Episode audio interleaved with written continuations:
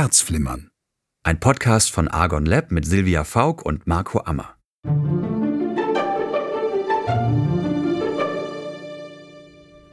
Silvia Faulk ist psychologische Beraterin, Buchautorin, Mediatorin und Coach mit eigener Beziehungs- und Liebeskummerpraxis in Berlin. Sie ist außerdem gefragte Expertin für Radio und TV und jetzt ist sie hier. Heute zum Thema Liebeskummer. Hallo Silvia. Hallo, grüß dich. Das war ja eine liebe Vorstellung von dir. Dankeschön. Sehr gerne.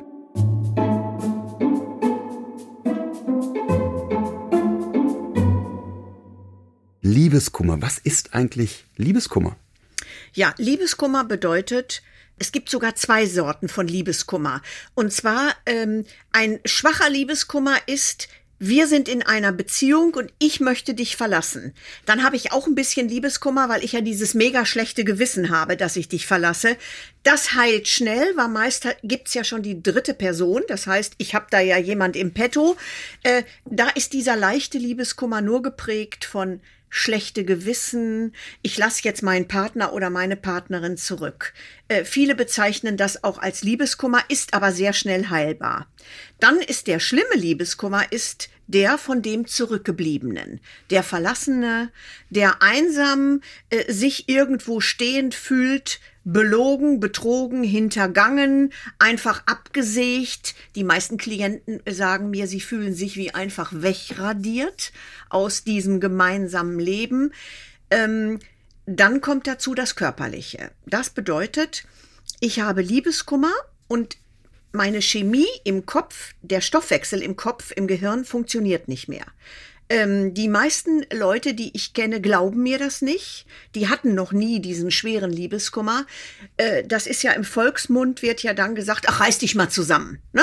In drei Monaten ist das vorbei. Dem ist leider nicht so. Alle Glückshormone im Gehirn kippen runter. Das heißt, du hast, es ist in der Tat eine Stoffwechselstörung im Gehirn. Da müssen dann viele Klienten auch zum Arzt. Das muss aufgefüllt werden mit einem leichten Psychopharmaka. Für Laien, die nicht aus der Medizin kommen, erkläre ich den Klienten das immer so. Im Gehirn sind ganz viele Stecker, die mit einem Kabel eingesteckt sind. Jetzt werde ich plötzlich verlassen, jetzt gehen alle Stecker aus den Steckdosen und nicht bei jedem Mensch gehen die Stecker wieder in die Kabel oder umgekehrt. Das heißt, ich habe da eine Störung. Das bedeutet, vielleicht werde ich depressiv, Angstzustände, Magen-Darm, der Rücken funktioniert nicht mehr, äh, Dauermigräne, äh, Frauen äh, haben dann permanent ihre Tage, weil der ganze Körper gestört ist. Ist das das, was man gemeinhin als psychosomatische Störung dann auch bezeichnet? Das ist äh, die Psychosomatik, die eben in diesem momentan gestörten Körper nicht mehr funktioniert. Und die schlimmste Krankheit, die dich dann treffen kann, äh, das ist das Broken Heart Syndrom. In Amerika ist das schon seit ganz vielen Jahren anerkannt. Das ich glaube, im, in, in Deutschland erst fünf Jahre oder so. Ich habe es noch nie gehört. Ja, ach, du kennst es gar nicht. Nein. Broken Heart Syndrom ist jetzt ohne Spaß der Herzinfarkt. Du kriegst also einen Herzinfarkt vor Liebeskummer. Mhm. Du wirst eingeliefert. Die Ärzte wissen ja nicht, dass du gerade verlassen wurdest und die wundern sich, da ist dieser wirklich richtige Herzinfarkt. Sie finden aber keine zur Ader oder irgendwas, was den ausgelöst hat.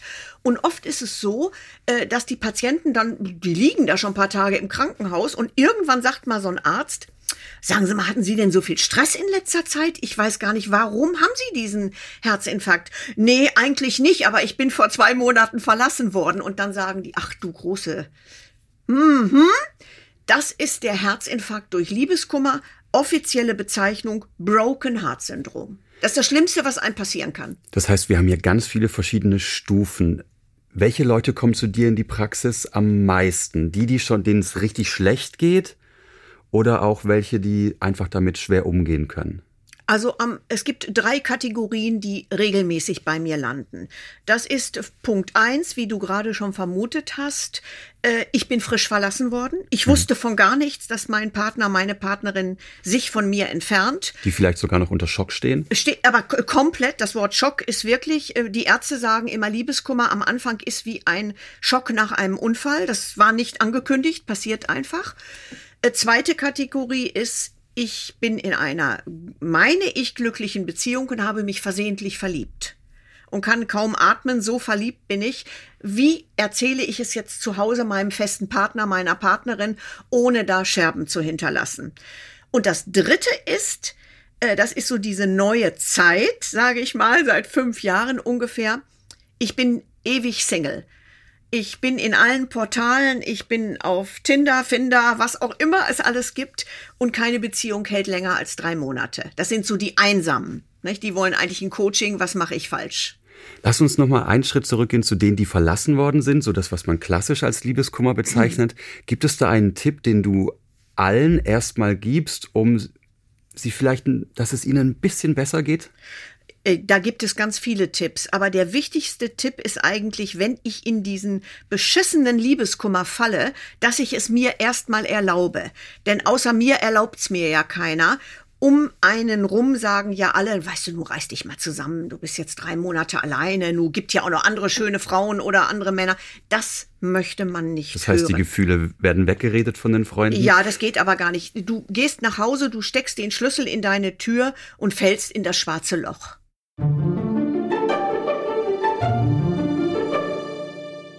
Welchen Tipp hast du für die Freunde? Also mein bester Freund als Beispiel wird verlassen, es geht ihm richtig schlecht, ähm, wir können eigentlich nur noch zusammen abends Bier trinken, aber keine anderen Gespräche mehr führen, außer über die Freundin, die er nicht mehr hat.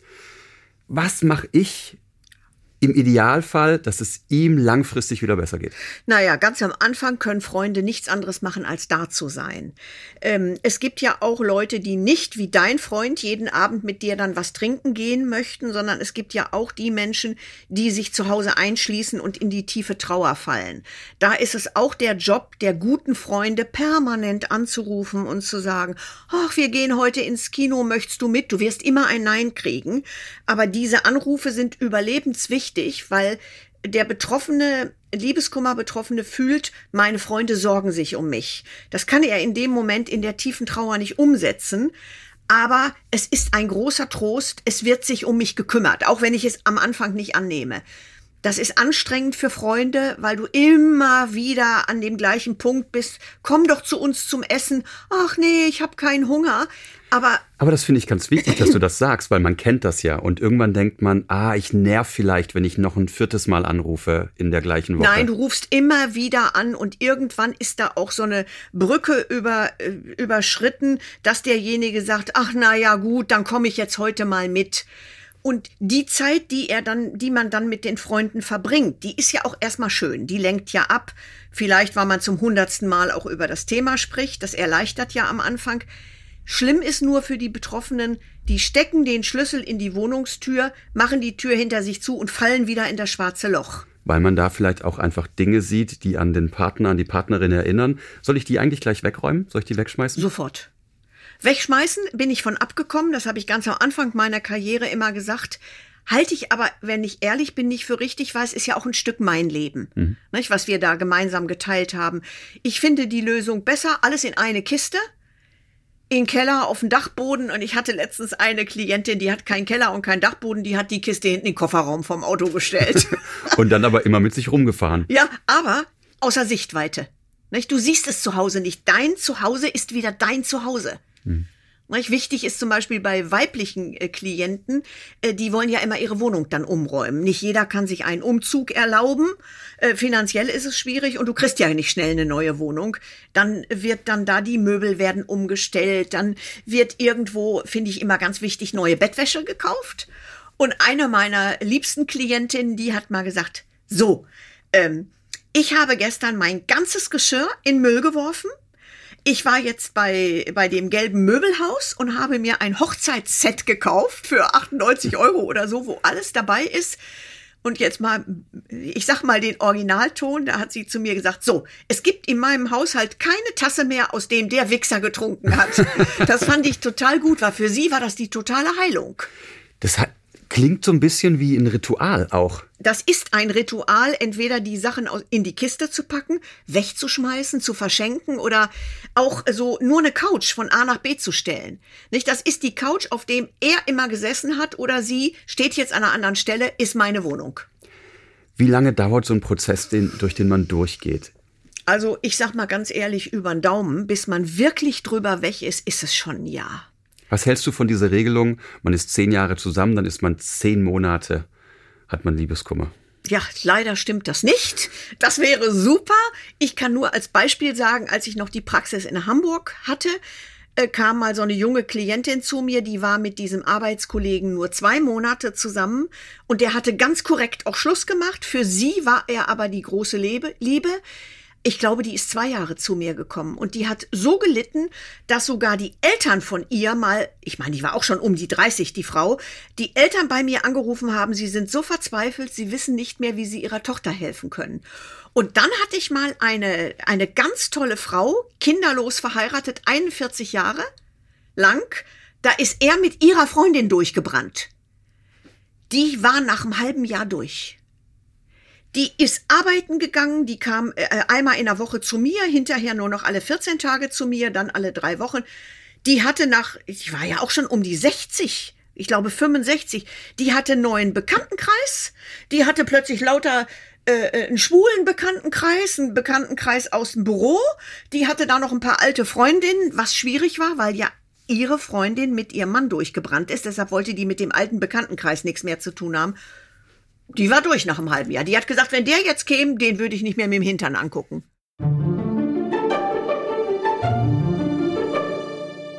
Hat sie einfach nur alle deine guten Tipps befolgt oder ist es auch ihre Persönlichkeit gewesen? Das ist die Persönlichkeit eines Menschen. Das ist einfach so. Du kannst keine Regel aufstellen.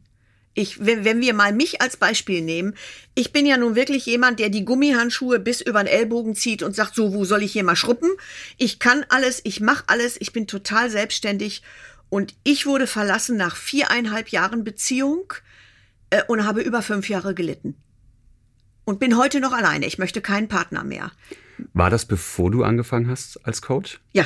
Ich hatte gerade ein Jahr diese Praxis für alltägliche Lebenskrisen und wurde dann verlassen äh, ahnte nichts, ahnte gar nichts. Äh, er hatte schon elf Monate eine neue, was ich auch nicht wusste. Und habe dann ein Jahr so auf der Erde gelegen mit Psychopharmaka, mit Krankenhaus, mit Operationen, also das volle Programm.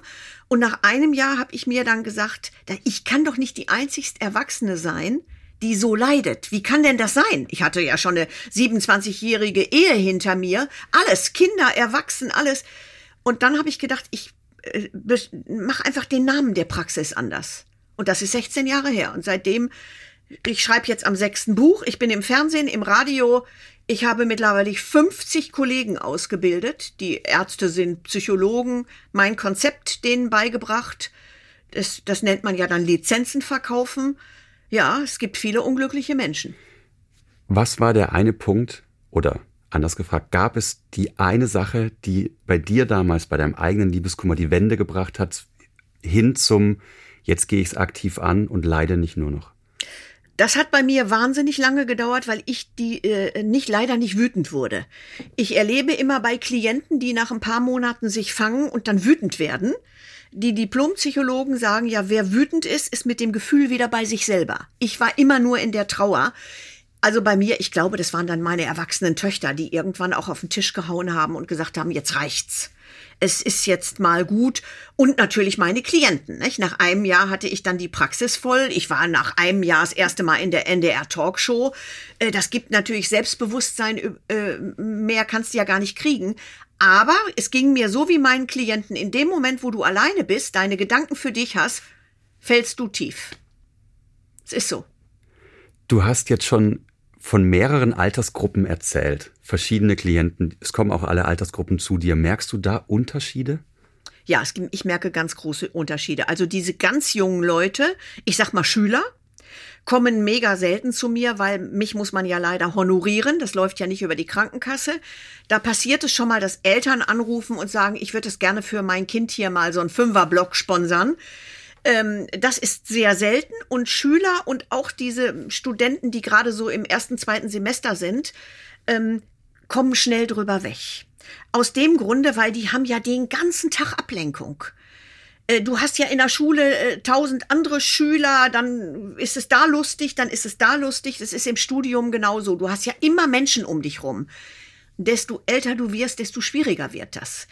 Du verlierst ja mit diesen großen, langen Beziehungen deine ganze Zukunft und dein ganzes Leben. Zum Beispiel Was wird mit den Kindern? Was wird mit unserem Bankkonto? Wir haben Haus. Noch schlimmer, manche Menschen haben zusammen eine Firma, ein Unternehmen. Ja, wer bleibt, wer geht?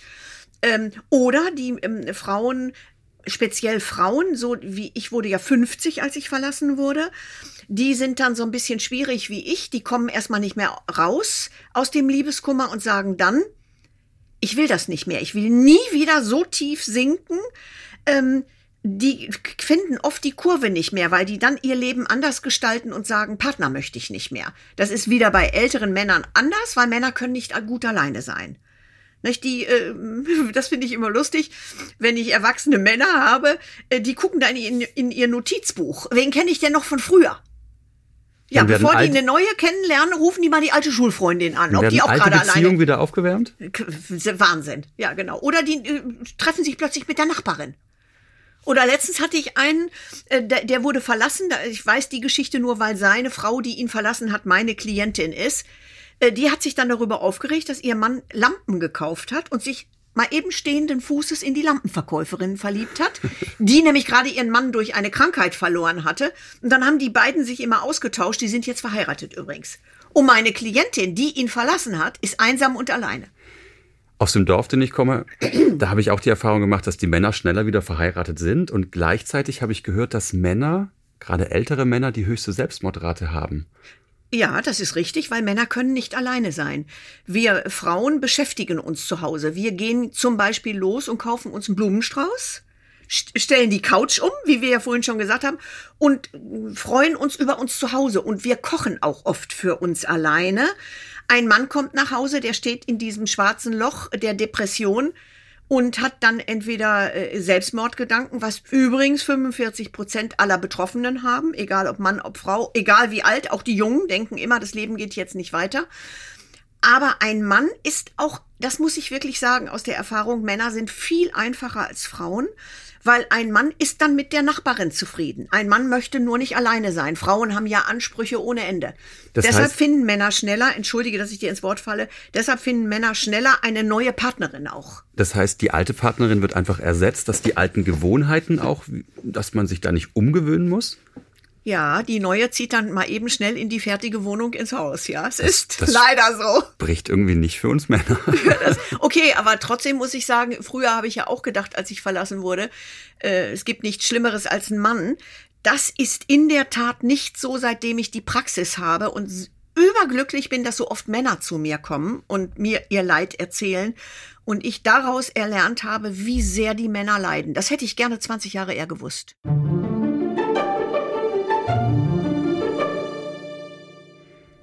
Wenn ein Mann, wenn ein Freund von mir leidet und Selbstmordgedanken äußert, wie soll ich damit umgehen? Also ich würde ihn zum Arzt schicken.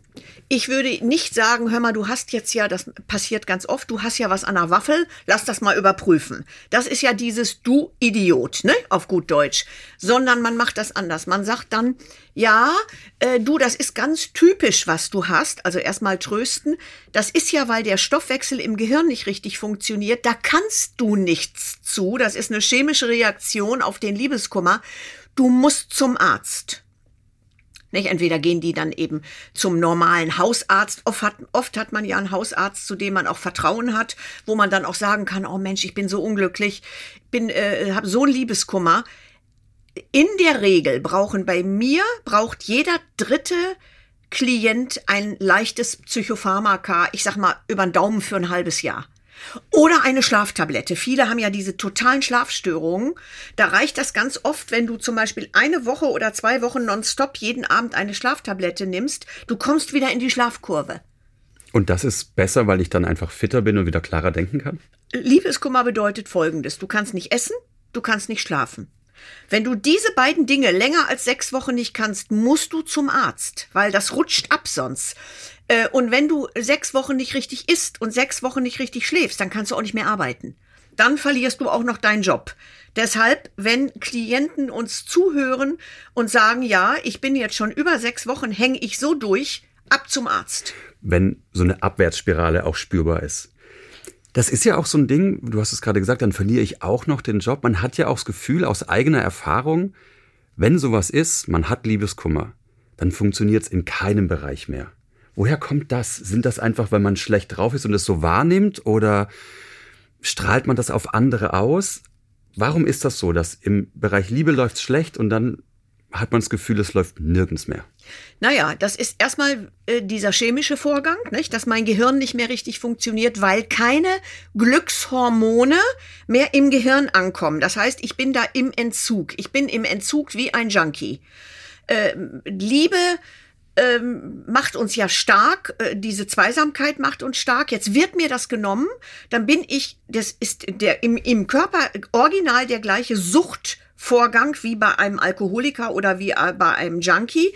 Du bist in, in, in dieser Suchtphase.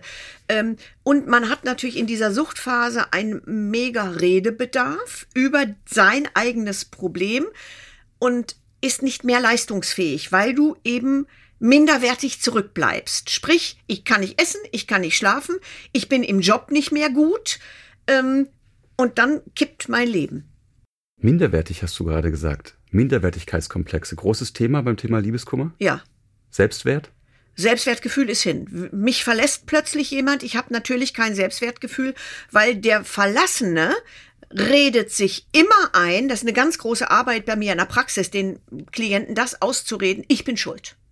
Das ist, ich kann ja wirklich mitreden, weil ich es einmal in meinem Leben erlebt habe. Ich habe sofort gedacht, ich bin nicht blond genug, Brust nicht groß genug, ich bin nicht intelligent genug, ich bin nicht schlank genug.